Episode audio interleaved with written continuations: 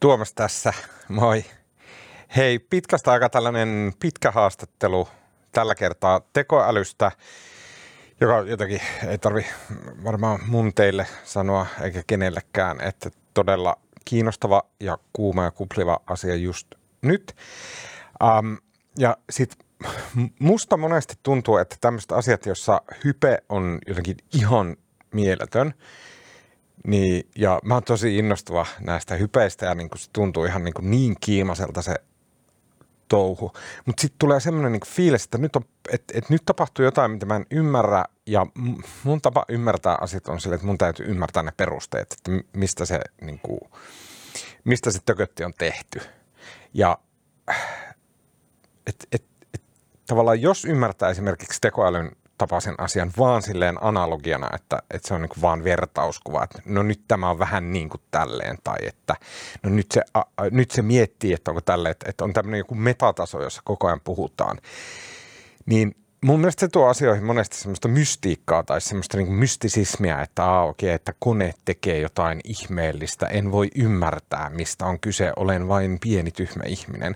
Ja se on väärin, koska yleensä – ne asiat kuitenkin on semmoisia, että ihan no, normityypit niin kuin minä tai sinä tai kuka tahansa meistä voi ymmärtää, että okei, että mitä siellä aidosti tapahtuu, että mi, mitä siellä, mihin toi datapalanen menee ja mitä toi koodi tuossa tekee. Ja sitten kun meillä on tämmöinen ymmärrys, niin sitten mä uskon tosi vahvasti, että se vaikuttaa siihen viime kädessä, että mitä me ajatellaan maailmasta. Että onko maailma semmoinen, että siellä tapahtuu niin kuin asioita, jotka on – meidän käsityskyvyn ja meidän toimintakyvyn ylä- tai ulkopuolella. Ja mun mielestä se on huono, jos me päädytään semmoiseen maailman katsomukseen, että, aa, että täällä tapahtuu ihan mystisiä juttuja, en mä tajun näistä mitään, enkä mä voikaan tajuta, vaan me, mun mielestä niin on hyvä, jos me yritetään käsittää niitä asioita, mitä meidän ympärillä tapahtuu.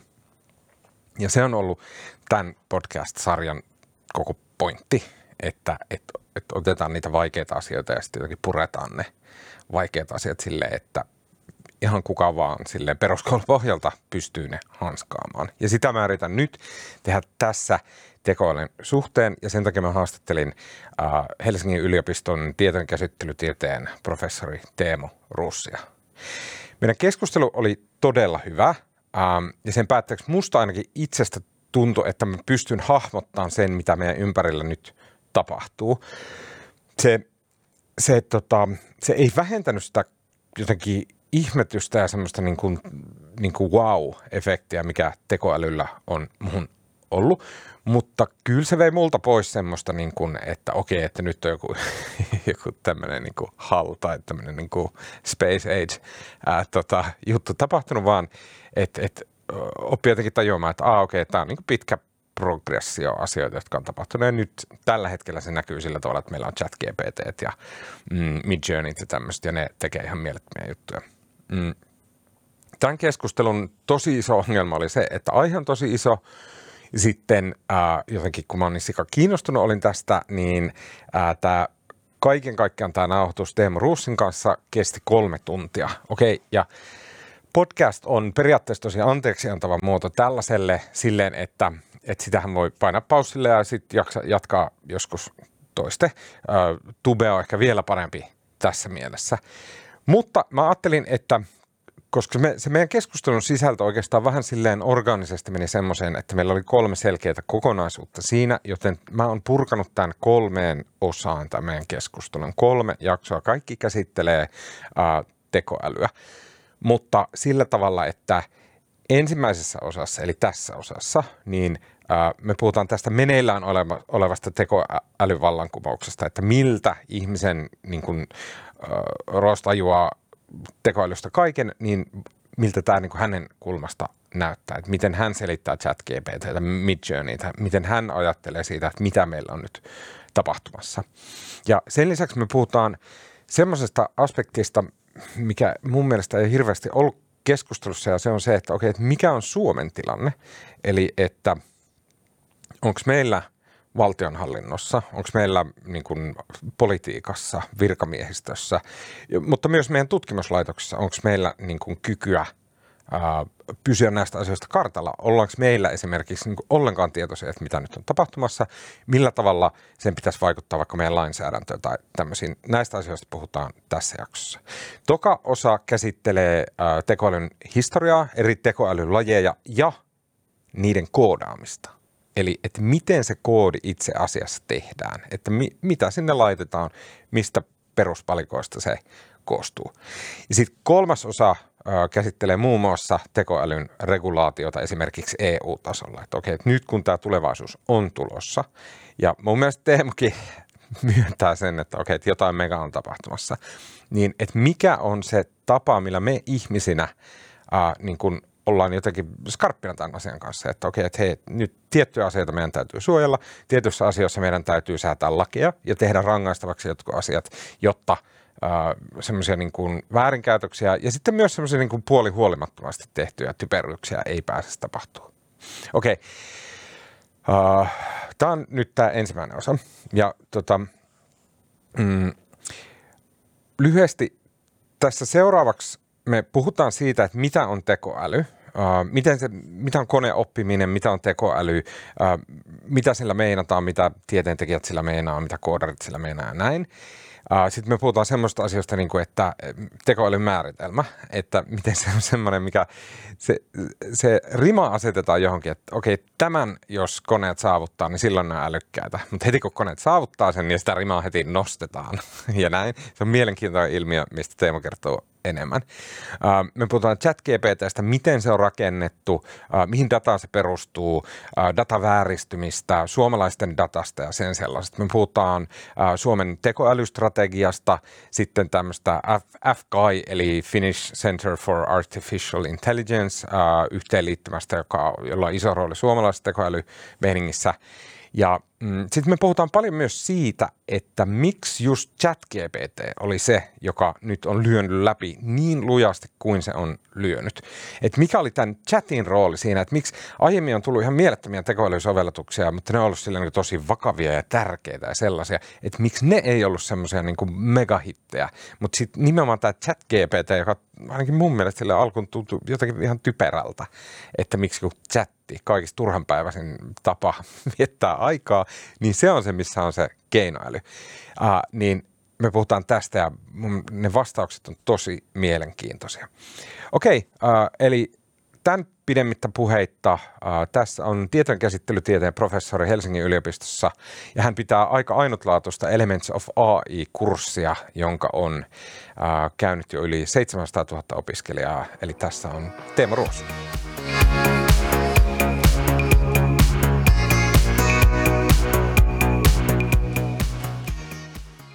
Tervetuloa Teemu Roos. Kiitos. Sä oot tietojen käsittelytieteiden professori Helsingin yliopistossa. Kaikki tietää, että sä oot se heppu siitä ää, tota, keinoälykurssilta. Elements of AI. Ei ehkä kyllä kaikki tiedä, mutta okay. jotkut voi tietää. tota, mm, ja sä oot, sen lisäksi, että sä oot Helsingin yliopistossa, niin sä oot tämmöisessä suomalaisessa tekoälykeskuksessa Finnish Center for AI. Jep, jep. Eli FKI, tuttavallisemmin FKI, me sanotaan itseämme. Siis FKI on, on tällainen, ää, no se, se on virallisesti tämmöinen lippulaiva-yksikkö. Suomen Akatemia perusti nyt viisi vuotta sitten tällaisen rahoitusmuodon kuin lippulaivat. Ja ne on, niiden on tarkoitus olla sitten semmoinen vähän niin kuin top 10, niitä nyt luokkaa 10, olisiko niitä kahdeksan vai montako niitä nyt sitten loppujen lopuksi on – ää, niin ää, kuitenkin pieni, pienehkö joukko tämmöisiä keskittymiä, joilla on yritetty sitten koota yhteen näin pienessä maassa ää, niin kuin sitä semmoista kriittistä massaa tiettyjen teemojen ympärille. Ja tekoäly mm. nyt näistä yksi ja FKI on sitten se ikään kuin se lippulaiva nyt sitten tässä. Ja meillä on Aalto-yliopisto, Helsingin yliopisto, VTT on niin kuin isäntä organisaatiot ja sitten meillä on mukana monesta muustakin yliopistosta ja organisaatiosta tutkijoita. Mm. About jotain sata ehkä tutkimusryhmää. Puhutaan ihan kohta lisää siitä, että mitä Mua kiinnostaa se, että miltä näyttää Suomessa tekoälytuntemus ja tutkimus, ja my, mutta myös silleen niin kuin koko se kenttä, että missä mennään. Mm-hmm. Mutta aluksi mä vaan haluan jotakin sanoa, että mä oon oottanut tätä kuin kuuta nousevaa, että mä pääsen puhumaan tekoälystä jonkun ihmisen kanssa, joka oikeasti tietää siitä jotain, koska siitä lähtien kun ChatGPT tuli, niin mä oon ollut niin kuin aivan pistoksissa sen asian kanssa. Ja sitten se jotenkin tosi epätyydyttävä puhua muiden ihmisten kanssa, jotka on silleen myöskin amatööreinä pistoksissa siitä. niin, niin Joo, joo. jotenkin ah, mä oon niin kiitollinen, että sä viimein pääsit tulemaan tänne. Joo, joo, iloa mun puolella. Tota, uh, mä, mä toivoisin, että tässä nyt niin puhutaan sen verran, kun puhutaan, mutta mä haluaisin käsitellä ainakin tämän koko tämän nyky, nykytilanteen, tämän, nyt kun se on niin kuin, me, meidän niin tavisten perspektiivistä se on niin kuin, pff, yhtäkkiä tykin suusta tullut silmille, Mm. koko tämä tekoälymeininki. Mutta sen jälkeen mä haluaisin demystifioida sen, koska se niin kuin näyttää magialta. Mm-hmm. Se näyttää myös siltä, että, että jotenkin jotain käsittämätöntä tapahtuu, joka ehkä muuttaa kaiken ja sitten, että me tavalliset ihmiset ei voida ymmärtää, mistä on kyse, joten meidän niin kuin ote maailmasta tavallaan herpaantuu vielä enemmän. Joo. Ja mä en, tavalla, mä en usko, että semmoisia asioita on olemassa näin.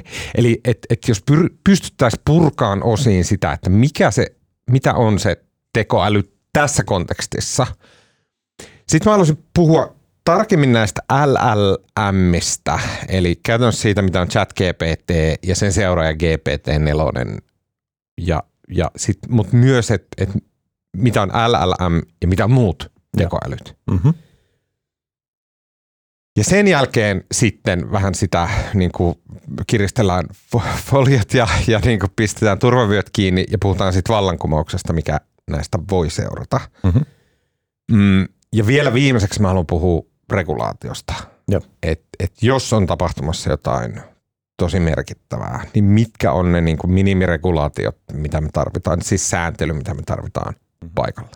Mutta pystyisikö sä kertomaan eka, että jos meillä on tämmöinen tekoäly, silleen niin kuin maailman laajin ja, ja epätarkin ää, aihealue, niin onko sulla siellä sisällä jotain tiettyä, mistä sä oot erityisesti kiinnostunut tai mistä sä erityisesti tiedät? Mä mainitsin, että sä vedät tätä niin tämmöistä Elements of AI-verkkokurssia, joka on tosi suosittu, ja se on tämmöinen yleis, niin kuin, että okei, että otetaan tämä koko pakka Joo. haltuun. Joo.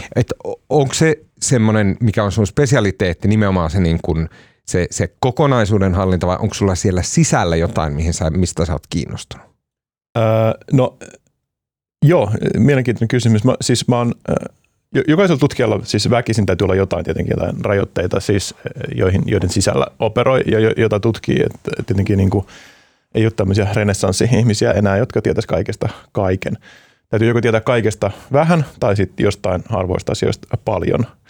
Ja, ja tämä on ehkä niinku, tavallaan niinku just se naulan kantaan osittain ehkä mun osalta se, mitä sanoitkin, että, että mä nyt niin kuin, öö, viime aikoina, sanotaan nyt viimeiset viisi vuotta, kun on Elements of AIta pyöritetty vaikkapa, niin, ja, ja vähän sitä ennen, sanotaan, no sanotaan kymmenen vuotta, kun mä oon opettanut tekoälyn peruskursseja meidän kandiopiskelijoille. Toinen vuosi, toisen vuoden opiskelijat, jotka tulee tietojen käsittelytieteen opintoja tekemään tai muuta matikkaa tai vaikka lääketiedettä, mitä vaan, niin ne voi tulla suorittamaan semmoista johdatustekoälyn kurssia.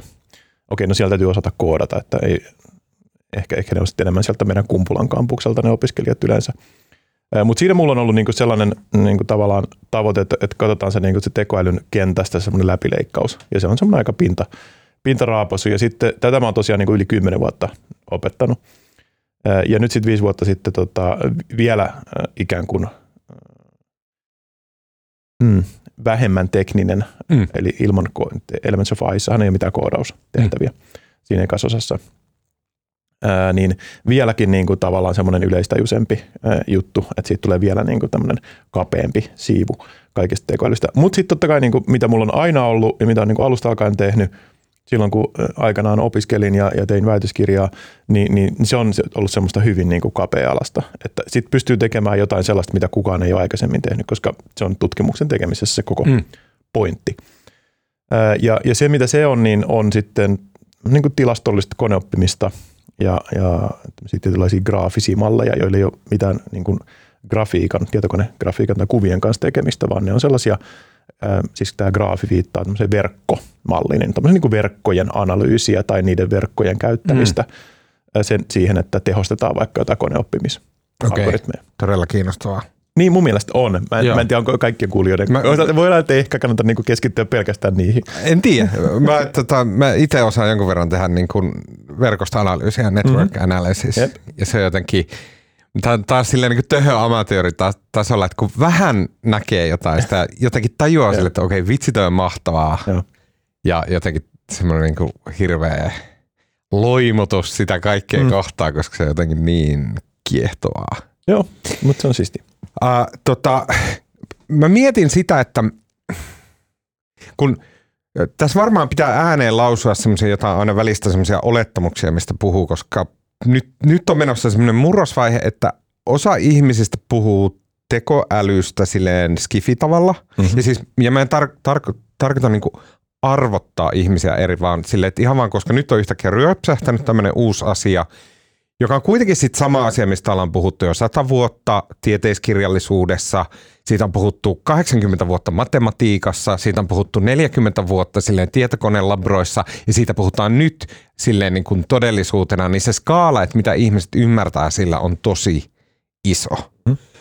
Ja sitten mä mietin, että, että miten me saataisiin äkkiä se niin kuin iso kokonaisuus jotenkin taputeltua. Että meillä on, on, on tekoäly, joka on, se on niin kuin, se on about sama asia kuin koneoppiminen ja sitten No joo, siis kaikki siitä eteenpäin on edelleen skifiä. Onko näin? Ää, ää, joo, mä tiedän, mitä sä tarkoitat tuolla. Ähm, äh, mä äh, niin kuin, olin sanomassa, että tavallaan tieteen tekemisen näkökulmasta se menee, me yleensä piirretään sellaisia jotain pallerokuvia, missä tekoäly on tämmöinen niin kuin isompi kenttä, ja sitten sen sisällä on ää, koneoppiminen, joka, joka on niin kuin tavallaan, jos katsoisit, että mitkä asiat on tällä hetkellä pinnalla ja mitkä on merkityksellisiä, missä tapahtuu nopeita kehitystä vaikka tieteellisesti ja teknisesti, niin se on nimenomaan se koneoppimisen osa-alue siellä. Mutta on olemassa muitakin tekoälyn osa-alueita ja mun mielestä se on tärkeä muistaa ja näissä mun, kun mä opetan tai opetin yliopistolla vaikka sitä johdantokurssia, niin ja niissä painotetaan vaikka sitä, että joku tämmöinen äh, reitin optimointi, millä mä nyt taaskin jälleen kerran katsoin reittioppaasta, että millä mun kannattaa tänne Sanomatalolle tulla mahdollisimman nopeasti, että en olisi li- liian paljon myöhässä, niin, äh, niin, niin se reitin optimointi, joka katsoo kaikki niin kuin HSLn äh, bussi ja ratikka ja, ja lautta linjat, jos semmoista sattuisi tarvitsemaan, ja, ja sitten optimoi niistä sen nopeimman reitin, niin sekin on tekoälyä. Mm. Mutta sillä ei ole mitään tekemistä koneoppimisen kanssa, koska se on joka kerta vaan niin katsoo sieltä tietokannasta, että okei tämmöiset reitit on ja katsotaanpas nyt mihin sä haluat mennä ja tada. Et se on ihan tämmöinen deterministinen optimointiongelma. Okay. Ja nä, nämäkin, niin kuin mä laskisin, että ne on, te, ne on yksi osa tekoälyä, ne on aika etabloituneet algoritmeja. Monet sanoo, että toi nyt ei oikeastaan mitään älyä, toi on vaan niin kuin Mm. laskentaa. Okei, okay, eli, eli on olemassa tekoäly sille niin kuin laajin mahdollinen ja sitten siihen kuuluu täm, niin kuin, mä, mä äsken omasta mielestä melkein sain kiinni tuosta, että on olemassa koneoppiminen, joka on sitä, että niin kuin se kone jotenkin tekee sitä, se yhdistelee, se päättelee, löytää, ää, mä en tiedä mitä on pattern suomeksi. Hahmo. Hahmot, hahmottaa ää, jotain toistuvuuksia sieltä datasta, Joo. se on koneoppimista. Mutta sitten on tekoäly, joka tarkoittaa keinotekosta päättelyä, Ää, joo, siis äh, niin kuin edelleen tavallaan niin kuin se, äh, voidaan ajatella sillä tavalla, että se tekoäly on mitä tahansa niin kuin tämmöisen, tämä on vähän kehäpäätelmä tai tämä on sellainen päätelmä, joka johtaa jatkokysymyksiin, mutta silti mä määrittelisin nyt tekoälyn karkeasti ottaen niin, että se on, se on älykkyyden tai älyllisten toimintojen ajattelun automatisaatio. Okei. Se on niin kuin hyvin, hyvin laaja käsite. Ää, e- ehkä niin, että siitä suljetaan pois tämmöiset niin kuin, vaikka lasketaan niin kuin keskiarvoa sen Excel-taulukossa tai Just. lasketaan yhteen, että paljonko on niin kuin tyylin sun podcastilla ollut vuodisi, vuosien aikana kuulijoita tai jotain muuta. Ää, niin se ei ehkä ole tekoäly, että se on, niin kuin Okei. vaan, se on vaan laskentaa, vaikka sekin on toisaalta niin kuin ajattelua. vähän niin kuin ollaan siinä rajalla, että sekin voisi joku Se ehkä voisi olla, se voisi olla Okei, joo. jes, tämä auttaa tosi paljon. Ja, ja teko, tekoäly, niin kuin, tekoälyyn liittyy tämmöinen tekoälyefekti, AI-effekt, mitä sanotaan, tai AI-paradox, mä en muista miksi se nyt sanotaan, mutta se liittyy siihen, että aina kun tekoäly ikään kuin ottaa uuden edistysaskeleen, ja, ja sitten selviää, tää, tää, hyvä esimerkki on vaikka shakin pelaaminen. Et joskus yh- 90-luvulla oli sillä että no, että kyllä tota, joskus vielä tota, tekoälyjärjestelmät on niin älykkäitä, että ne, ne tota, pystyy voittamaan parhaatkin ihmispelaajat shakissa. Silloin, silloin näin ei vielä ollut. Ja sitten ajateltiin, että no tämä on tämmöinen niin grand challenge, tämä on tämmöinen suuri haaste, ja jos me siihen päästään, niin meidän on täytynyt jotenkin oppia todella niin kuin tekoälystä niin paljon, että käytännössä tekoäly on silloin saavutettu, että sitten me ollaan niin kuin perillä. Mm. No okei, okay, sitten, sitten tota IBM, Deep Blue ja muut ja voitti Gary Kasparov ja niin edespäin. 96. 96 se taisi olla, joo. Ja tota, heti pian sen jälkeen tuli sillä niin kuin sit tyypit oli sillä että hei, hei, hei, nyt tässä oli kyse se, että teillä oli vain iso tietokone. Se on ihan hemmetin niin se tietokone, joka raksutteli niitä eri vaihtoehtoja Kyllä. eteenpäin, että niin mitä voisi käydä. Miljoona if-then lausetta. Niin, just näin. Just mitä näin. älyä se ja sit, niin, mitä sen mukaan? Eihän niin. toi mitään älyä, toi on vaan laskenta. Ja tämä on toistunut kerta toisen sen jälkeen tekoälyssä. Aina kun tekoäly ottaa edistysaskelle, niin sanotaan, että toi olikin vaan laskenta. Nyt me nähtiin, että tässä ei olekaan mitään semmoista niin kuin syvällistä älykkyyttä. Mm. Ja se tuntuu vähän sillä että, että ihmiset ajattelevat, että no että tota, et ei se ollut älykkyyttä, koska konekin voi sen tehdä. Että älykkyyshän on vain sitä, mitä ihminen mm. Jotenkin voi, voi tehdä. Tai, tai ehkä eläin. Eläimillä varmasti on no, Tunnetasolla ymmärrä, että mistä niin, toi kumpuaa. Ei, niin, niin, eikö niin? Ja tämä on vähän tämmöinen niinku ilmiö, että sen takia tekoäly on niin vaikea määritellä, että kaikki sellaiset, mitä me osataan jo tehdä, vaikka nyt sitten niiden lukujen keskiarvon laskeminen tai se reitin optimointi tai shakin pelaaminen, niin sitten helposti sanotaan, että no tämä on nyt vaan laskenta ja tekoäly on niitä semmoisia niinku hienompia mm. juttuja. Se, se mystiikka ehkä vähän liittyy siihen, että sitä ei oikein osata sillä niin kuin sit sanoa ja, ja sen niin kuin halutaan vähän varata sillä niin kuin varaus, että, että, tota, että me oltaisiin jotenkin erilaisia. Okei, okay. mutta voidaan sanoa, että, että, että ehdottomasti ja ylivoimaisesti tämä koneoppimisen puoli on tällä hetkellä se niin kuin kuumin ja kiinnostavin ja upein ja kaunein ja suosituin. no se on onkin mun oma tutkimusala, niin mä voin ehkä yhtyä tähän lausuntoon. mutta äh, siis vielä tuossa koneoppimisesta, niin kuin, että se, sekin on niin sillä että sitäkin tarvitsee niin kuin siinä mielessä mystifioida, että se on oikeastaan äh, hyvin pitkälle sama asia kuin tilastotiede. Mm. Että jos se niin kuin helpottaa laittamaan sen niin kuin sellaisen tuttujen asioiden lokeroon. Kyllä. Että moni, moni meistä ehkä tietää, ei, ei välttämättä ole niin kuin super innoissaan tilastotieteestä, mutta mut pitäisi, hmm. koska tilastotiede on tosi siistiä. Ja, ja se, kaikki että Suomen yliopiston läpikäyneet ihmiset vihaa tilastotiedettä? niin, ilmeisesti. ilmeisesti. Meidän koulutusjärjestelmä opettaa niin, niin, ja se on musta, se on musta sääli, koska tilastotiede on tosi siistiä. Ja, ja, ja niin kuin hirveän moni koneoppimiskysymys on oikeasti kysymys siitä, että, että mikä on vaikka joidenkin asioiden jakauma.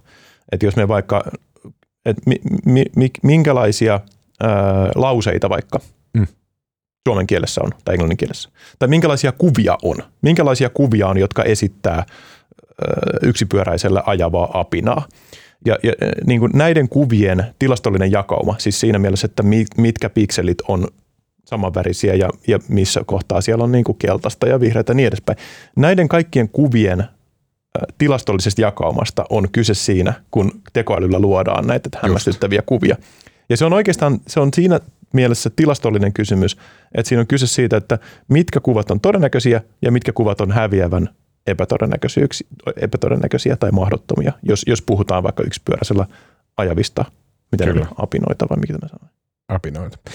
Okei, hyvä. Uh, vielä yksi tämmöinen yleinen kysymys ennen kuin sukelletaan tähän nykypäivään, ja se on se, että – Mm, mä haluaisin hahmottaa, että mikä meillä on tilanne nyt Suomessa. Joo. Eli kun tosi moni a, uusi asia, mitä tapahtuu maailmassa, niin kaikkien katseet vaan napsahtaa internettiin ja napsahtaa Twitteriin ja mm-hmm. mediaan, ja sitten siellä kerrotaan, mitä Amerikassa ajatellaan asiasta. mikä on ymmärrettävä, koska ja. niin moni asia tulee piilaaksosta, mm-hmm. merkittävä ja mullistava asia. Ehkä jonkun verran nykyään myös Kiinasta, mm-hmm. en ole ihan varma fiilispohjalta. Mutta kuitenkin. Mutta mä haluaisin hahmottaa, että missä me ollaan menossa Suomessa siinä, että missä meillä on tekoälyn tuntemusta. Meillä on Helsingin yliopisto, sitten meillä on se FKI, minkälaisia instituutioita ne on, minkä verran meillä on esimerkiksi valtionhallinnossa tietoa, ymmärrystä, kiinnostusta näihin asiaan. Mm-hmm. Ähm, onko meillä Suomessa, tämä on nyt tyhmä, mä paljasta, miten pihalla mä oon, mutta siis onko meillä mitään lainsäädäntöä Suomessa, joka koskee näihin asioihin mm-hmm. ollenkaan. Joo. Ihan mikä, miltä se niin kuin Suomen näkymä näyttää tällä hetkellä? No ihan sanalla sanoen Suomi on kyllä edelläkävijä näissä asioissa. Se, minkä takia Piilaakso on niin näkyvä, tai Amerikka ylipäänsä, on tietenkin, että nehän on aina hyviä markkinoimaan. Ja totta kai se on niin kuin iso paikka. Et, et joku, joku Kaliforniahan on, on Suomea isompi, ja jos katsoo kuinka monta yliopistoa siellä on, jotka on jossain rankingeissa tosi korkealla, niin sehän on ihan niin kuin Kaliforniakin on jo sinällään niin kuin maana olisi jo johtavia mm. Euroopan mm. maita tyyliin. Joo, Saksan tutkimuksen vol- volyymin ja, ja. ja nimellä, nimenomaan, että kuinka paljon siellä investoidaan sinne ihan huipulle. Ää, ja ja sitten tietenkin niin kuin volyymimielessä mielessä Euroopassa ei ehkä ja varsinkaan Suomessa sit suhtauduta samalla tavalla siihen niin kuin huipun terottamiseen ihan samalla tavalla, vaan meillä halutaan, että, että tota, on, on kaikki yliopistot vaikkapa on laadukkaita ja tekee, tekee hyvää tutkimusta ja tarjoaa hyvää koulutusta. Et se on ehkä se niin kuin ero ja sitten tosi iso ero tulee myös siitä, että meillä ei ole niin paljon kaupallisia toimijoita. Tyyli joku OpenAI – se, se ei niin kuin sinällään ole niin, kuin niin massiivinen mm, chat organisaatio. Siis ChatGPT ja Dallin ja, ja monen monen muun tällaisen, jotka on hirveän hyvin tapetilla, hirveän hyvin niin kuin, äh, saatu mediassa läpi ja ihmisten, ihmisten niin kuin tietoisuuteen, niin niillä on erittäin hyvät markkinointibudjetit ja ne ensin, ennen, ennen kaikkea ne, niin ne tekee sitä niin sanottua insinöörityötä, eli ne rakentaa näitä työkaluja. Ja se ei oikeastaan ole niin kuin yliopistojen tehtävä edes rakentaa niitä työkaluja, vaan tehdä siellä taustalla olevaa tiedettä ja jakaa sitä sitten kaikkien tehtäväksi niin, että ne voidaan ottaa sieltä ja, ja sitten voidaan rakentaa näitä työkaluja ja palveluita.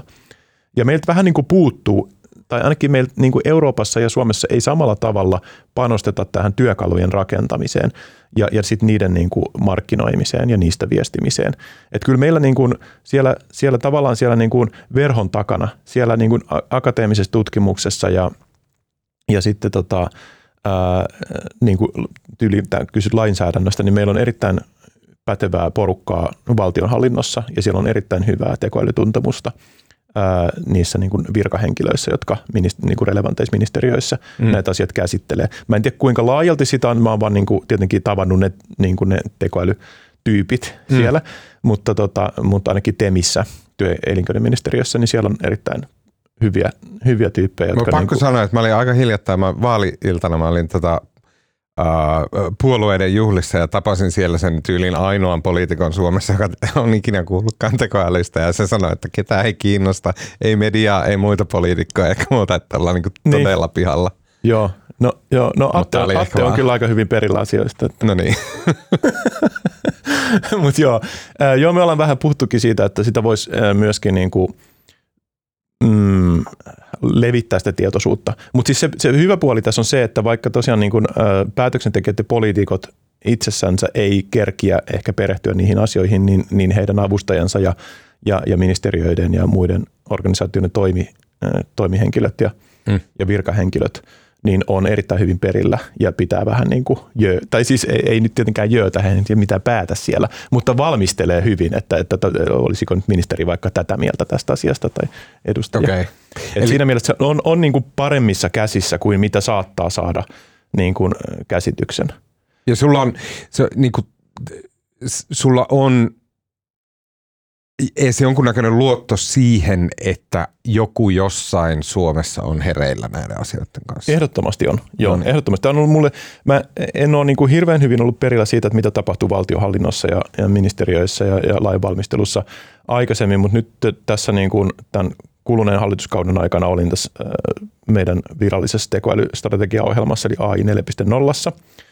Se ei saa nauraa 4.0 liikaa. Se on niin kuin, ehkä vähän tämmöinen niin kuin markkinahenkinen mm. otsikko, kun, että mikä nyt, mm, onko AI 1.0 tai 0.9 edes vielä valmis, että tässä kun mennään 4.0, mutta se, se liittyy tähän niin kuin Industry 4.0 käsitteeseen, joka on, joka on eurooppalainen tämmöinen okay. neljäs teollinen vallankumous ja tietotyön automatisaatio. Just näin, niin okei. Okay. Anyway, niin olin semmoisessa ohjelmassa mukana ja, tota, ja sitä kautta tutustuin siihen, että mitä siellä tapahtuu siellä valtion hallinnossa ja, ja olin kyllä tosi positiivisesti yllättynyt. Okei, okay, no sitten jotenkin kylmähikin vähän niin kuin lähtee otsalla. niin? Joo. Näin, näin mulle kävi. pahinta. Joo, ei, ei. Mun mielestä se niin kuin, pahinta voi tietysti aina pelätä ja, ja toivoa parasta, mutta, mutta ei ole niin kuin sillain syytä, syytä niin kuin samalla huoleen kuin ainakin mulla oli mm. ennen sitä.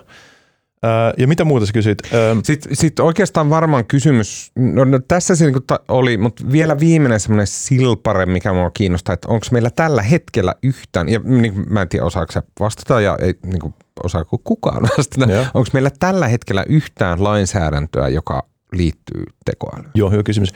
No siis tietysti niin kun, kun meillä on EU-maa, niin aika iso meidän lainsäädännöstä tulee EU-tason sääntelystä. Yli puolet mun mielestä. Joo, jos, jos sovitaan, tai siis että mulle ei niinku Heitellään hatusta näitä. Joo, just näin, näinhän tämä toimii. Ihasta ravistellaan. Mutta, tota, mutta sitä mä tiedän. Mutta sen mä tiedän, että, tota, että tyyli niin kuin kaikkien tuntema, joidenkin vihaama ja esimerkiksi mun rakastama GDPR, mm. niin sehän koskee tietysti kaikkea, kaikkea datan käsittelyä. On se sitten tekoälyyn pohjaavaa tai konanpimiseen pohjaavaa tai ei. Ja se on yksi tärkeimmistä asioista mun mielestä, mitä on tapahtunut tekoälyn sääntelyssä jo niin kuin EU-tasolla, ja sehän on ollut vaikka kuinka monta vuotta jo. Ja ihmisille testi, on varmaan tullut sellainen kuva, että okei, no tämä on vaan se GDPR on sen takia mun, takia mun pitää klikkailla joka hemmetin kerta niitä ihme kukikonsentti mm. kysymyksiä web-sivuilla. Kyllä, hyväksyn, hyväksyn, hyväksyn, niin. hyväksyn, hyväksyn. ja. niin, ja se tuntuu vähän olevan sellainen, että onko tästä nyt mitään hyötyä. Mutta siitä on oikeasti hyötyä ja se mahdollistaa erilaisia asioita, että mä voin esimerkiksi kysyä miltä tahansa organisaatiolta, jonka asiakas kenties olen, että mitä tietoa he ovat keränneet minusta henkilörekisteriinsä, ja heidän on pakko se kertoa niin kuin uhkasakon nojalla. Ja myös voin pyytää, että unohtakaa mut, mm. ellei heillä ole jotain, esimerkiksi valitettavasti en voi pankkiin soittaa ja sanoa, että unohtakaa mut ja mun asuntolaina.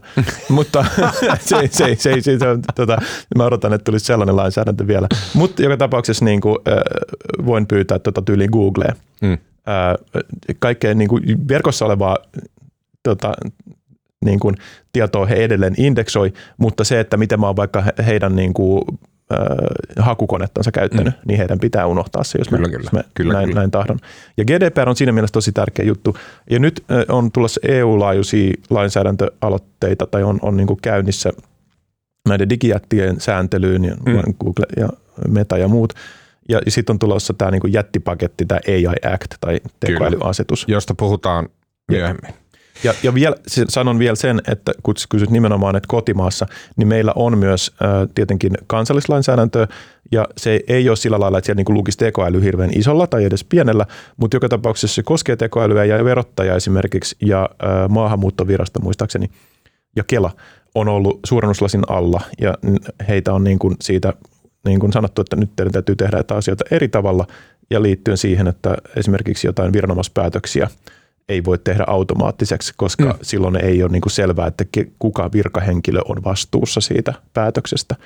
Ja et, et, kyllä se niin kuin ihan siinä, niin kuin, jos joku joko valtiohallinnossa tai, tai muualla ä, ajattelee hyödyntävänsä tekoälyä, niin meillä on sääntelyä, joka pitää ottaa huomioon jo nyt. Kyllä. Okei, sitten mennään nykyhetkeen. Eli tämän on pakko olla asia, joka on mun perspektiivistä, ja kun mä sanon minä, niin mä tarkoitan kaikkia suomalaisia, ja sun perspektiivistä aivan erinäköisiä, koska sä oot ikäs tehnyt näitä asioita, kaikki mitä tapahtuu nyt on sulle varmasti ihan itsestään selvää, että no hei, totta kai. Mutta näin. Mä, mä, mä heitän tässä nyt, niin mä esitän kaikkia olettamuksia ja sitten sä voit kumota ne yksi perään. Hyvä, hyvä. Uh, ja sitten meille suomalaisille, ja mä oon ehkä silleen, että mä osaan koodata ja mua kiinnostaa kaikki nörttiasiat ja tämmöinen, että mä oon niinku siinäkin ääri mm-hmm. laidassa, mutta silti mä oon kuitenkin tukevasti sillä tavisten Joo. joukossa. Okei, okay. meille tämä näyttää siltä, että niinku viimeisen kolmen vuoden aikana kävi semmoisia niinku pikku, pikku semmoisia hihkasuja jossa oli sille, hei, tässä on chattibotti, joka muuttuu natsiksi. Sitten siitä ehkä vuoden päästä tulee joku, että hei, kato, tässä on tällainen, että sä voit kirjoittaa siihen, että Paavo Lipponen, ja sitten tekee kuvan, joka silleen näyttää jotenkin semistiltä, ja sitten Paavo Lipposelta. Mm-hmm. Näin. Ja sitten yhtäkkiä yhdessä yössä se on kaikki voipa. Se mm-hmm. tekee mitä tahansa, se ymmärtää kaikkia maailman kieliä, sä pystyt kysymään siltä mitä hyvänsä, se vastaa täydellisesti oikein, tosin välistä väärin, mutta selvästi sillä tavalla väärin, että ei siitä tule mikään ongelma. Se ei ole silleen, että ah, okei, okay, look at this garbage. se ei ole sellainen, että hei, tämä on pelkkää paskaa tämä palvelu, mm. vaan se on silleen, että okei, okay, täällä niinku tämän maagisen hämmästyttävyyden joukossa on välistä väärä tieto. Jep. Ja, ja se, se tulee kuitenkin sille, että okei, niin kuin pari tuommoista varoitusta ja sen jälkeen yhtäkkiä ollaan mm-hmm. aivan uudessa maailmassa ja tilanteessa. Mm-hmm. Ja mä nyt liioittelen, mä kova liioittelen, Mutta et siltä se välistä tuntuu, kun juttelee sen chat GPTn kanssa. Joo. Miltä se näyttää sitten sun näkökulmasta? No mä saan kyllä hyvin kiinni tosta. Öm, öö, siis ensinnäkin siitä, siitä että se niinku reaktio selvästi on ollut se, että vaikka me niinku, sanotaan mä oon sit kotona aina välillä niinku, mä, mä en aina tykännyt tämmöisistä niinku ns. puppugeneraattoreista, että, että yli niinku se randomilla, jos randomilla niinku yhdistelee jotain juttuja, niin sit niistä välillä tulee sillä niinku ihan hullun hauskoja, ja sitten mä jaksan naureskella niille. Öm, ja sitten mä oon niin tätä vuosikausia sitten vaikka kotona puolisolle ollut sillä, että kato, haha, tämä että keksi jonkun tämmöisen hassun, hassun vahing, vahingosta tuli tämmöinen tai jotain muuta. Ja sitten on ollut sellainen, että joo, tosi kiva Teemu, joo, tosi hyvä. Ö, ja tota, mutta sitten tota, ö, nyt ChatGPT myötä, niin yhtäkkiä oli sitten, tilanne oli se, että tota, me oltiin ö, joulupöydässä – ja sitten, tota, sitten kaikki oli sillä niin kuin, että joo joo, että, että hirveän mielenkiintoista ja että, että, että miten tämä nyt oikein toimii. Ja tota, sitten Anopin vaatimuksesta hain sitten, läp, niin kuin säkin valittelit tuossa, että läppäri pitää olla tässä pöydällä, niin mä hain, hain sitten joulupöytään mm. sen läppärin ja avasin chat GPT ja rupesin sieltä tekemään. Sitten kaikki kuunteli sieltä silmäkovana, että, okay. Että, tota, että mitä se nyt hassuttelee se chat GPT siellä. Mä en muista, mitä me pyydettiin, ehkä jotain reseptejä siltä tai, tai joululauluja tai whatever. Mutta se oli jotenkin niinku kummallista, koska niinku ei ole enää semmoinen, että joo joo Teemu, joo, ihan, ihan kivoja mm. sun jutut, että voit laittaa ovenkin. Mutta tota, ja nyt on kaikki sillä että, että oh, ihmeellistä. Ja, mm. ja lapset niinku, äh, tota, meidän nuorempi poika, tota, kun mä olin menossa jonnekin taas jonnekin tota, telkkariin ja siinä niinku katselin, että no, mitä sä vaatteet mä laitan sinne. Niin sitten se tota, kysyi, että no mihin sä olet menossa? Mä sanoin, että mä menen tuosta tota, chat GPTstä tota, sanomaan jotain telkkari. Niin sitten tota, sit se, sit se kysyi, että ah, chat GPT, että, että missä tota, URLissa, missä verkko-osoitteessa on? Mä sanoin, että se on chat.openai.com. Sitten se sillä niin oli, että ahaa, No äh, hassu kun tuli puheeksi, että tota, hän ei ollut aikaisemmin tätä ehkä maininnut syystä tai toisesta, mutta hän oli tehnyt edellisviikolla uskonnon kirjoitelman, joka oli jäänyt viime il, viimeiseen iltaan. Mm. Niin hän oli tehnyt sillä ja sitten oli tullut täydet pinnat. Mm-hmm. Ja nämä on niinku, että tämmöisiä viestejä, että niinku nyt Anoppi ja, ja Skidit mm. on yhtäkkiä niinku kiinnostuneempia mun duunista kuin ikinä ennen. et, et kyllä tässä on niinku, tää, tää, niinku selvästi muuttunut tämä skene. Se, mitä niin kuin on tavallaan tapahtunut siinä, mikä selittää tämän muutoksen, niin se on osittain kyllä mulle mysteeri. Mm-hmm. Et siinä sä oot oikeassa, että kun mä katson tätä, niin kaikki on sillä niin kuin, että joo, okei, no tämä on nyt vähän parempi tämä chattipotti.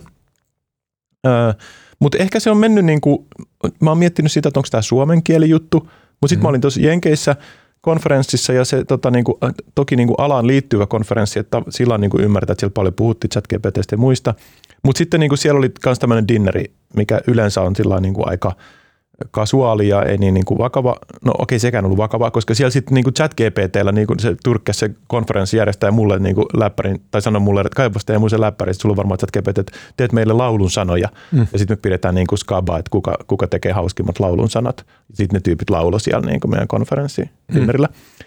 Ja et kyllä se näyttää olevan siellä Jenkeissäkin, vaikka tietenkään niin kuin siellä ei ole se, että puhuisi yhtäkkiä englantia, että oh, ihmeellistä, kun se on aina ollut, ollut näin.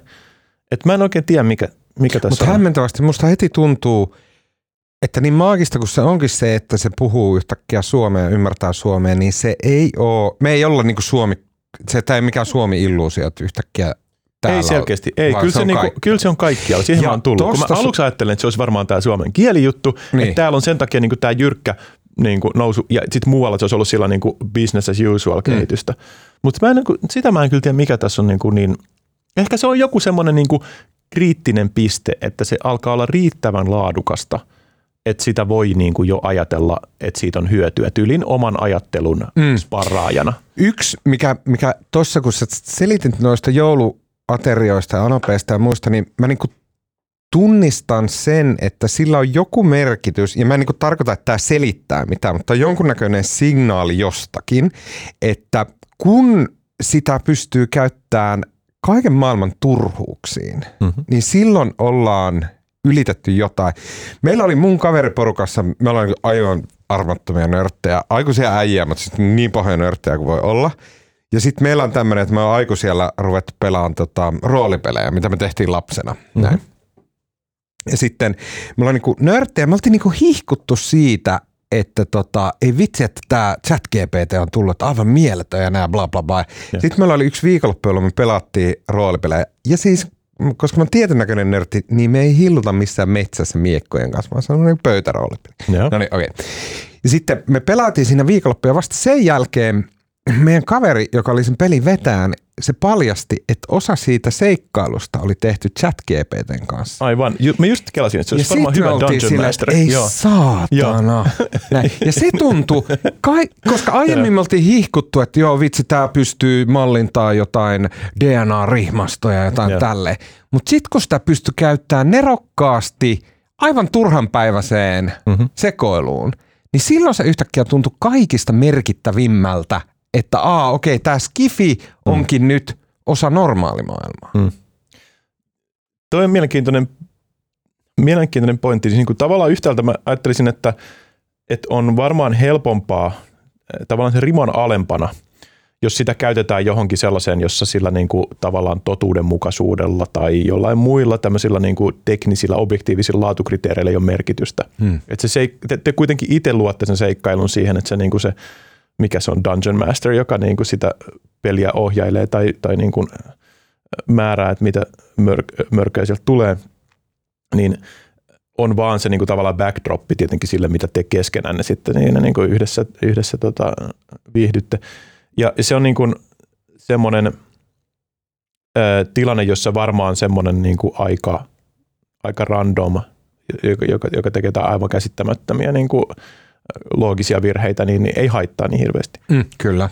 Et siinä mielessä se rima on varmaan matalampana, mutta sitten toisaalta on, niin tuossa tulee mieleen semmoinen aspekti, mikä mulle oikeastaan... Oota, saanko mä vielä tarttua tuon, koska Saat. mun mielestä tossakin oli joku tosi olennainen pointti, että jos se olisi jotenkin lipsahtanut silleen, että, tai OpenAI olisi tehnyt jonkun virhearvion silleen, että okei, että meillä on tämmöinen niin mieletön teknologia, jota voidaan käyttää vaikka, ja sitten joku tosi tärkeä juttu, joku mm. äh, tota, kansainvälisen kaupan lainsäädännön kehittämiseen. Joo. Niin sittenhän siihen olisi tullut, että okei, että joo, on joku tämmöinen Open AI, se on tosi tehokas ja näin, mutta että se ei tuota virheetöntä tietoa ja se ei mene itse asiassa laadunvalvonnasta läpi ja se ei Joo. pysty näin. Ja sitten siitä olisi varmaan tullut vähän semmoinen lässähdys, että no Jep. ei, että, Jep. että joo joo, että otellaanpa taas 20 vuoden päästä, kun meillä on AI Niin. ja näin. Mutta nyt kun se jotenkin iski täällä niin kuin normi-ihmisten puolella, niin se on ehkä yksi selittävä tekijä siinä, että miksi se iski niin kovaa. Ja se on näin. Ja, ja siis mun mielestä tähän niin kuin liittyy semmoinen, yksi mun niin kuin tämmöisistä äm, oivalluksista, mitä mä oon, mihin mä oon törmännyt ja mistä mä, mistä mä niin kuin tavallaan aina niin kuin tykkään palata tämän ajatuksen äärelle, on se, että, että kun, kun on tekoälyä ja, ja oikeastaan mitä tahansa teknologiaa, jota joku sanotaan nyt sitten joku nörtti tai joku sen te- teknologian tai sen, sen asian asiantuntija siellä kehittelee. Ja sitten on, sit on äh, se niinku tavallaan se muu maailma. Sitten on se sovelluskohde, mihin sitä voitaisiin käyttää. Niin, äh, niin se, se, miten nämä niinku tavallaan saadaan kohtaamaan, on niinku sellainen asia, mitä mä oon pohtinut. En, en ole mitenkään sen alan asiantuntija tietenkään, koska sitä ei ole mun koulutuksessa tietokäsittelytieteen opinnoissa mitenkään merkittävästi painotettu. Mutta se on niinku mulle tullut vastaan jotenkin tällaisena – niin kuin, kun on tässä maailmanmenoa seurannut ja sitä, että mitä tekoälyllä tehdään. Ja se ilmenee sillä lailla, tai siis se, se, se on johtanut muun muassa siihen, että niin kuin tyyli Elements of AI on tehty vähän niin kuin sillä agendalla, että no A, että ihmiset osaisivat tavallaan olla, kans, heillä olisi kansalaistaidot, että, että ymmärtää niin kuin tyyliin, että ää, ei kannata levitellä tietojansa niin kuin satunnaisesti minne, minne, minne tahansa paikkaan, että vähän tämmöinen niin kuin sen oman digitaalisen jalanjäljen Mm. hallinta ja, ja sitten myöskin se, että, että mihin kannattaisiko nyt opiskella lisää jotain asioita ja, ja yleensä vastaus on tietenkin kyllä, mutta että mitä asioita ja niin edespäin. Okei, tämmöinen kansalaistaito-juttu, mutta sitten toisena on, on just tämä tällainen tavallaan tuottavuusaspekti, että, että meillä olisi yhteiskunnassa valmius siihen, että eri näiden, kun mä nyt heiluttelen tässä käsiä, niin, niin täällä on, niin kuin, täällä on tämä teknologia, poppo on täällä, missä mm. on sitä tekoälyasiantuntemusta, ja sitten on niin kuin monien muiden alojen asiantuntijoita on niin kuin ikään kuin eri kuplissa täällä, niin, niin, niin äh, jos heillä olisi se te, jotain ymmärrystä siitä tekoälyn mahdollisuuksista, ja sitten mielellään vaikka, että pääsisi vähän sparrailemaan ja keskustelemaan jonkun kanssa, joka, joka on tekoälyasiantuntija, niin silloin syntyisi paljon parempia ideoita kuin että jos minä täältä mun teknologia- tai nörttikuplasta yritän miettiä, että mitäköhän teknologia tarvittaisi tuolla sairaaloissa vaikkapa. Mm tai kouluissa, niin mä saan varmaan tosi huonoja kökköideoita, koska mulla on tosi huono kapea kuva ja näkymä sinne, että mitä siellä, niin kuin, mitkä on ne arjen ongelmat. Kyllä. Eli meidän pitäisi oikeasti saada kaikki niin kuin toimittajat ja, ja opettajat ja, ja sairaanhoitajat, bussikuskit ja, ja, ja muutkin, muut, muiden alojen tutkijat vaikkapa ää, miettimään, että no nyt mulla on tämmöinen ongelma tässä, tai roolipelaajat, roolipelaajat miettimään, että meillä on tämmöinen ongelma, että kukaan ei halua olla Dungeon Master, tai silloin niin kuin aina samat ideat, että se mm. ei voi keksiä jotain niin kuin tosi villiä ideaa jostain tosi kaukaisesta niin kuin, tai, tai kaukaa heidän niin kuin, omista ideoistansa. Että jos he saataisiin niinku miettimään, että no mitä tätä tekoälyä nyt voitaisiin käyttää, niin silloin syntyisi paljon parempia ideoita. Ja se, että mitä, mitä ChatGPT on mahdollistanut, on se, että nyt ei tarvitsekaan enää opiskella hirveästi sitä, että miten se, tai oikeastaan tarvitse ollenkaan opiskella, mitä siellä tapahtuu mm. siellä tekoälyjärjestelmän sisällä. Eikä tarvitse olla sitä tyyppiä, jolta pyytää apua, että ei, miten tätä käytetään, että mihin, mistä napista mä painaan ja mihin mä syötän jotain ihme apikoodeja tai TMS. Mm. Vaan sitten nyt se tulee niin kuin sillä blum, kysy mitä haluat, niin, kirjoita se luonnollisella kielellä. Ja se tarjoaa nyt sen, niin kuin näit, siis sen mahdollisuuden, että kun ihmiset tietää, että nyt mulla on tämmöinen ongelma, mä haluaisin ratkaista tämän ongelman, niin nyt on semmoinen niin kuin, suoraan semmoinen boksi, mihin sä voit syöttää sen sun ongelmasta tekstinä. Et se on tavallaan se, ja, ja tämä on mun mielestä vielä se, että niin, mitä, mikä Suomessa osataan tosi hyvin tehdä. Mm-hmm. Et meillä, on niin kuin, meillä ei ole ehkä jotain Open AI kaltaista tällaista. Me, meillä on, okei, okay, Silo AI on niin kuin aika iso tämmöinen konsulttitalo, joka myy tekoälykonsulttipalveluita. Ja, ja ne on itse asiassa Pohjoismaiden suurin ainakin omien sanojensa mukaan tässä. Ja, ja aika, aika niin kuin hyvä, hyvä brändi niilläkin. mm, Mutta mut meillä ei ehkä ole sillä niin kuin sellaisia kansainvälisesti sen, sen niin kuin näkyvämpiä tekoälyn, tekoälyfirmoja. Mutta meillä on esimerkiksi Kone, joka on mm. hissifirma. Ja oikeasti se, mistä niiden kilpailukyky syntyy, jälleen kerran olen heidän niin kuin antamansa tiedon niin kuin varassa tässä, että en, en, en voi niin kuin varmuudella näin sanoa, mutta olen niin kuin pitänyt tätä uskottavana, että heidän kilpailukykynsä pitkälti syntyy siitä, että he tietää etukäteen, milloin joku hissi tarvii huoltoa. Eli tämmöinen predictive, mikä ennakoiva huolto. Mm. Ja se on niin kuin ihan tekoälykamaa. Mm. Et niillä on erilaisia sensoreita sinne, ne voi vaikka huoltaa kilpailijan valmistamaan hissiä. Ne vaan lyö sinne ne sensorit ja sitten se kerää sen datan ja sitten sanoo, että okei, jos sä nyt kävisit vaihtamassa tuon laakerin, niin ensi viikolla se hissi ei jää jumiin. Mm. Ja, ja nämä on niin sellaisia matalan profiilin, että eihän tästä niin kuin puhuta, että hei tekoäly, wow, vaan siellä puhutaan, että hei, kato hissi kulkee. Mm. Ei ehkä niin iso wow. Ja meillä on tosi paljon tätä tällaista osaamista, joka tulee täältä muiden alojen huippu niin kuin osaajista, jotka ota, osaa sit ottaa tekoälyä käyttöön. Kyllä, kyllä. Ja siinä mielessä meillä on paljon tekoälyosaamista. Se ei vaan ole keskittynyt sinne, ehkä sinne niin kuin just nimenomaan sinne ikään kuin puhtaaseen tekoäly. Mutta tuosta vielä, niin kuin toi tuntuu myös tosi tärkeältä, tai toi niin kuin minkä sä kuvasit just tuossa äsken, on sellainen, mitä normaali idiotti Oulusta, niin kuin minä, niin ei ymmärrä. Että, koska mä muistan tosi selkeästi, että miten tyhmältä tuntui se ajatus, että se tekoäly on joku chattibotti. Se tuntuu ihan naurettavalta. Että no kuka vittu jaksaa jonkun Joo. chattibotin kanssa, koska Joo. chattibotit on ihan paskoja, niin on. ei ne osaa Joo. vastata. Joo. Ne on aivan turhia, Jep. rasittava joku pikku ikkuna jossain. Joo. Plus niihin liittyy semmoinen, että no tällä joku Telia yrittää säästää rahaa ja sen takia mä en saa lopetettua mitenkään sitä mun liittymää. Joo, jo. Ja että siihen liittyy niin Muistan niin paljon negatiivista ja joo. näin. Kyllä. Kun taas sitten ne nerot, niin kuin mä, ja, ja mä, mä, mä sanon tämän vaan sen takia, että mä ymmärrän sen nyt kymmenen vuotta liian myöhään, mutta nehän ymmärtää sen, että ihmiset juttelee chattaamalla, ne lähettää tekstareita ja, ja näin, niin se on niin kuin aika järkevä tapa rakentaa tämä, että jos me halutaan, mm. että kaikki käyttää tätä meidän AIta, niin sillä pitää olla se, väylä pitää olla semmoinen, joka on kaikille heti tuttu ja, ja näin. Mm-hmm. Se, se on niin kuin, se on itsestään selvää sit, kun sä sen ymmärrät, mutta sitten kun sä oot pösillä, niin sä et ymmärrä sitä ollenkaan. no varmaan näin, varmaan näin. Mutta siis niin, eli toi, niin toi, toi chattikäyttöliittymä on siis ehdottomasti, kun niin kun tässä pohditaan sitä, että miksi ChatGPT oli tällainen niin kuin maailmanlaajuinen niin kuin alkuräjähdys jonkinlaiselle megakiinnostukselle, niin, niin varmaan just se chattikäyttöliittymä on niin kuin ollut sinällään niin kuin nerokas näin mm. jälkikäteen voi, voi todeta. Öm, mutta se ei tietenkään tule olemaan niin kuin kaikissa käyttötapauksissa se lainkaan. Että jos sä oikeasti haluat, että siitä hissin keräämästä tota, sensoridatasta ennakoidaan, että mitä tulee tapahtumaan, niin tietenkään että se ei tule tapahtumaan niin kuin chatti. Että, että tässä on nyt tällaisia sensorilukemia, että milloinkohan se hajoaa. Niin. että se nyt varmaan kannattaa jotenkin kytkeä jollain, niin kuin, jollain Totta muulla kai. rajapinnalla. Mutta niin kauan kuin öö, si, mo- monet, monet käyttötapaukset varmaan voi hoitua tällä, tällä Mm. chatti-käyttöliittymällä. Tota, sitten, okei, mä haluaisin, mä mietin vähän, että miten päin tässä kannattaa liikkua, mutta ehkä nyt kun tämä ChatGPT on kaikille tuttu, varmaan jokainen ihminen, joka kuuntelee tämän podcastin, jos on monesti aika nörttejä aiheita, niin ne on ainakin käynyt kokeilemaan. Mm-hmm. Niin mä jotenkin haluaisin nyt vielä ihan lyhyesti, ennen kuin mennään ihan spesifeihin, mä haluaisin puhua siitä ristiriidasta, mikä on siinä, siinä että se tuntuu taikuudelta. Mhm. Se tuntuu sille, että joku pitää polttaa jollain roviolla.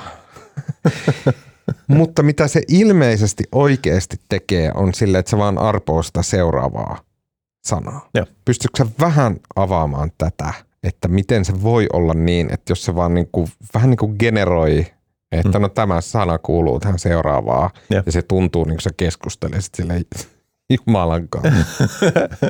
Okei. Okay. Uh, mulla on ehkä vähän erilainen, erilainen ku- kuvitelma siitä, miltä Jumalan kanssa keskusteleminen tuntuisi, mutta anyway, mä saan kiinni tuosta kysymyksestä.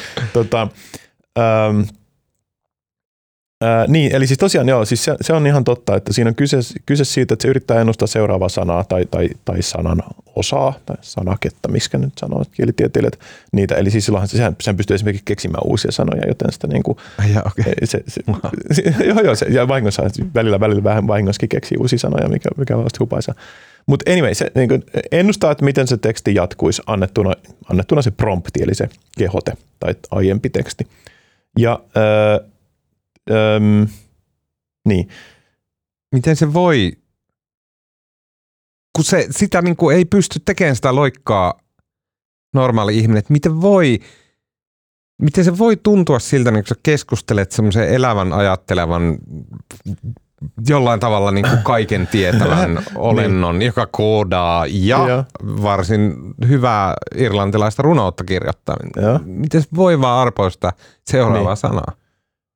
Öö, No tavallaan ehkä, ehkä kaksi, tai mä en tiedä, mä en tiedä kumpaa se niin tavallaan kysymyksellä tarkoitat, että siis niin kuin, onko se se, että mm, jos mä pystyisin ennustamaan, että, että tota, tai jos, multa, jos mä kysyn sulta, että, että mi, miten tämä lause jatkuu, että ä, Suomen pääkaupunki on.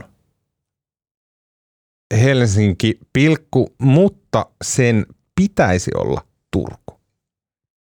No niin, hyvä.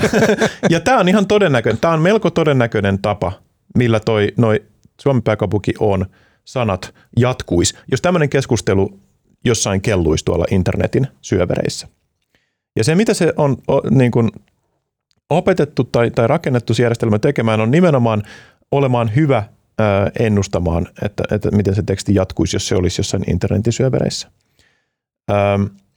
Sitten jos se niin kuin, kysymys kuuluu vaikka, että ää, tyyliin luvun 594 nelijuuri on, niin, niin sekin niin kuin, se, sitä nyt ei niin kuin päässä laskuna, ja en tiedä, onko se joku järkevä luku tai, tai mikä, mitä se nyt ylipäänsä on, niin sitten mä loisin sen laskulaskimen, niin sehän on todennäköisin tapa, millä se niin kuin oikeasti jatkuisi.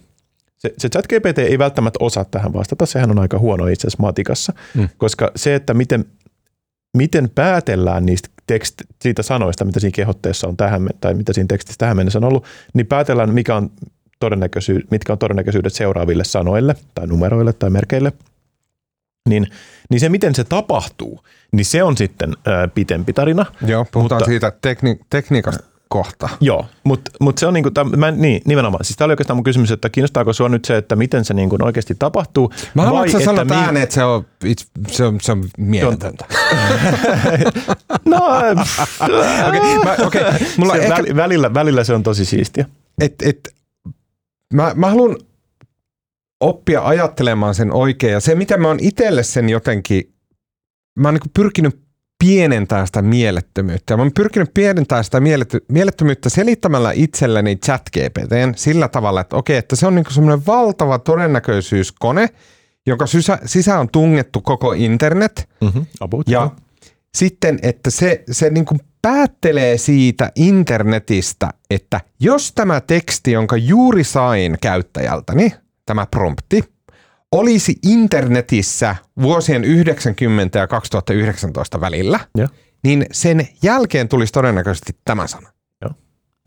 Tämä on niinku se mekanismi. No siis hyvin pitkälle. Sitten, sit, no, sitten tässä, niin kuin, minkä takia ChatGPT on parempi kuin GPT-3, joka oli jo julkaistu aikaisemmin ja, ja joka ei ollut yhtä hyvä, on semmoinen Instruct GPT-juttu, mitä sille on sen jälkeen tehty. Eli se on tämmöinen niin kuin menetelmä, jolla sitä vielä fine-tuunataan, hienosäädetään. Mm-hmm. Että ChatGPTtä muun muassa on hienosäädetty, olikohan se kenialaisten vai nigerialaisten halpatyöläisten mm. toimesta, jotka, joista tuli vähän niin kuin semmoinen haloo, koska se on hyvin traumatisoivaa se fine-tuunaaminen, niin mitä sitä tehdään niin, että ää, tuotetaan näitä kysymyksiä tai niin kuin syötetään niitä prompteja ja sitten pyydetään, niin kuin generoidaan niihin erilaisia vastauksia. Siltähän voi generoida niin monta vastausta kuin haluaa. Se on vähän satunnaisesti, mitä se tuottaa. Ja sitten ihmiset arvioi niitä, että onko tämä tyylin vihapuhetta, onko tässä jotain niin kuin muuta haitallista, mitä halutaan ehdottomasti estää, onko tämä niin kuin perus OK-vastaus, mutta ei kovin vaikkapa mm, hyödyllinen, ja vai onko tämä nyt just semmoinen niin superhyödyllinen, avulias, asiallinen vastaus. Ja se, mitä niin kuin, näitä on sitten niin kuin satoja tuhansia tällaisia syötteitä ja niihin potentiaalisia vastauksia annettu ihmisten katsottavaksi. Ne on sitten mm. klikannut toi, toi, toi, toi, toi, toi, toi, toi. Ja t- tällä on niin kuin hieno säädetty sitä GPT-3 ja siitä on saatu chat GPT okay. taustalla oleva Joka on, Ja chat GPT on niin kuin GPT 3.5. No joo, se on se 3.5 on just nimenomaan tämä, että sitä on hieno säädetty. Just näin. Ja nyt on tullut jo chat, äh, toi GPT 4, joka joo. on vielä aivan ylivoimainen verrattuna – ChatGPT, mutta mun ymmärtääkseni sitä ei jotenkin niin helposti pääse kokeilemaan, sitä GPT Mä en ainakaan ole vaivautunut ainakaan maksamaan siitä. Mun mielestä se on niistä maksullisista ominaisuuksista. Siinä plussassa. Joo. Okei, okay, just näin. Joo, mäkään en Joo. ole kokeillut. Mä oon nähnyt siitä niin kuin luentoja ja muita. Ja sen Joo. Siinä on kai se aika merkittävä ero, että se pystyy tuottamaan myös kuvia mm. tai käsittelyä. Niillä sillä vaan antaa vaikka kuvan ja sanoa, että kerro mitä tässä kuvassa on. Just näin. mutta joka tapauksessa siinä on samat, samat mekanismit, että sillä tavalla niin kuin ennustetaan, opit, opitaan ennustamaan, että jos internetissä olisi tämmöistä sisältöä, niin mikä olisi se, niin kuin, miten se jatkuisi tai mikä on sitä puuttuva pala.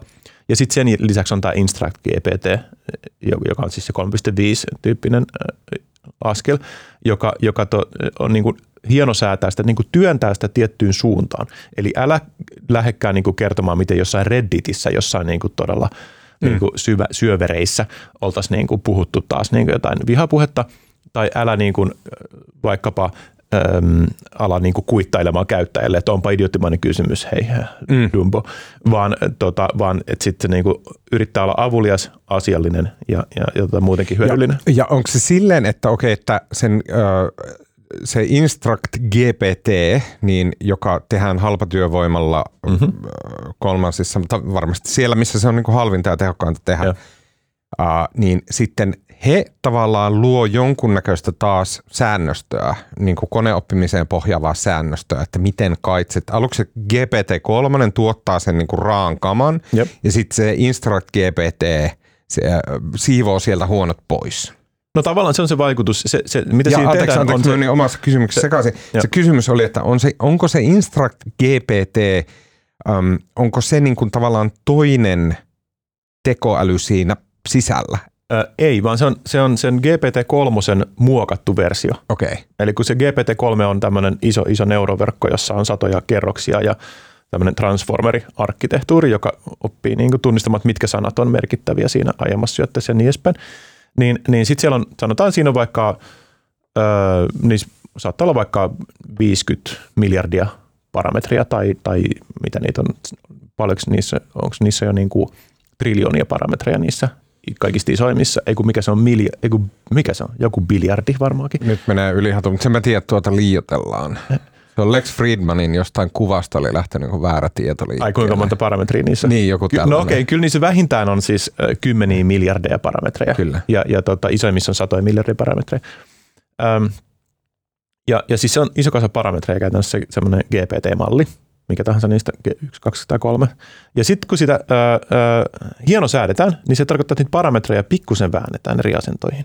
Okei. Okay. Eli sitten sit sulla on eri tekoälymalli. Okei, okay, ja se on se työ, minkä on tehnyt äh, tyypit jossain päin Afrikkaa. Ihmisten, ihmisten annotoi, tai ihmisten niin kuin ränkkäämät vastaukset, tämä on parempi kuin toi, toi on huono, tämä on vihapuhetta. Ja sitten se pystyy, pystyy niin kuin ohjaamaan sitä. Se vähän niin kuin tönii sitä, se on semmoista hienosäätöä. Mutta, mutta sitten ihmisten työstä, jos ne on ränkännyt niitä vastauksia, että ah, okei, okay, tämä on parempi, asiallisempi ja. ja informatiivisempi vastaus kuin vaikka nämä neljä muuta, mm-hmm. niin – mun niin tavallaan tämä kysymys on niin tyhmä, että sä et ymmärrä sitä, mutta mä tarkoitan vaan sitä, että, että et, ei varmaan ole silleen, että et, et se ihmisten niin kuin jotenkin ränkkäyslista edelleen elää siellä mukana, vaan sen duunin perusteelta on kehitetty joku tämmöinen niin säännöstö, joku Joo. koneoppimisalgoritmi, joka toteuttaa sen niiden ihmisten ää, tota, pisteytysjärjestelmän. Ah, joo, aivan oi, siis oivallista en tiedä mistä niin kuin sä oivalsit tämän, mutta näin se juuri menee. Eli Ai siellä, on tämmöinen, niin kuin, siellä, siellä on tämmöinen,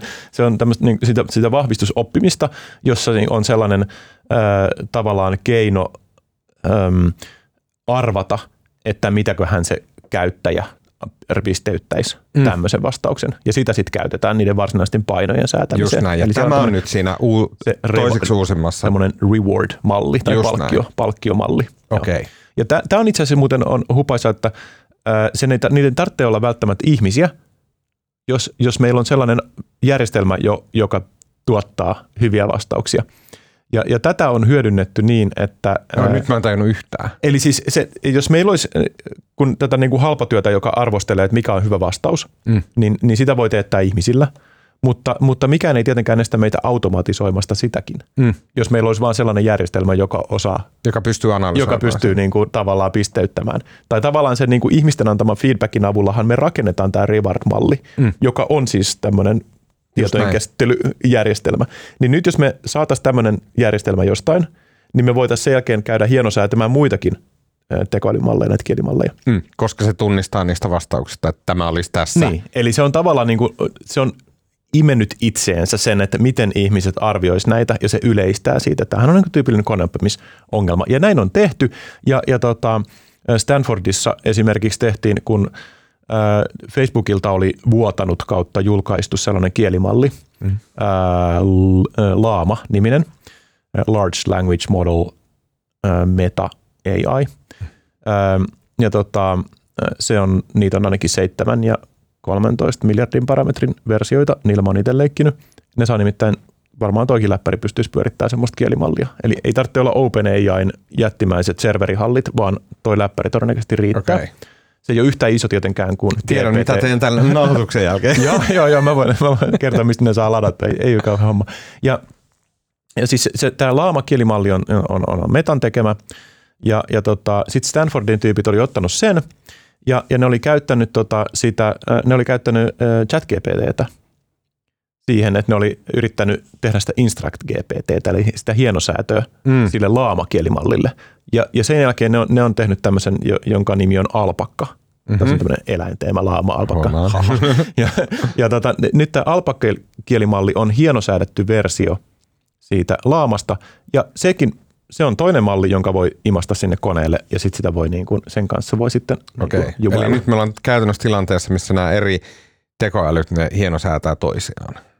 Kuulostaa hyvin niin, dystooppiselta. Joo, no totta. niin. tässä, tätä on ehkä, ehkä sanottu, että tässä on tämmöisiä tiettyjä niin kuin riskejä, niin. että se vähän niin kuin, äh, johtaa jonkinlaiseen stagnaatioon, että ei siinä nyt ainakaan niin kuin kauhean, se, se, tämmöiset dynaamiset järjestelmät, jos on feedback loopeja, niin ne on vähän arvaamattomia, että mihin mm. se sitten johtaa. Se, mutta se ei tule johtamaan siihen, että se jotenkin saavuttaisi tietoisuuden. No, se, niin, vaan saattaa, se vaan saattaa niin kuin alkaa tuttamaan asiatonta tekstiä esimerkiksi.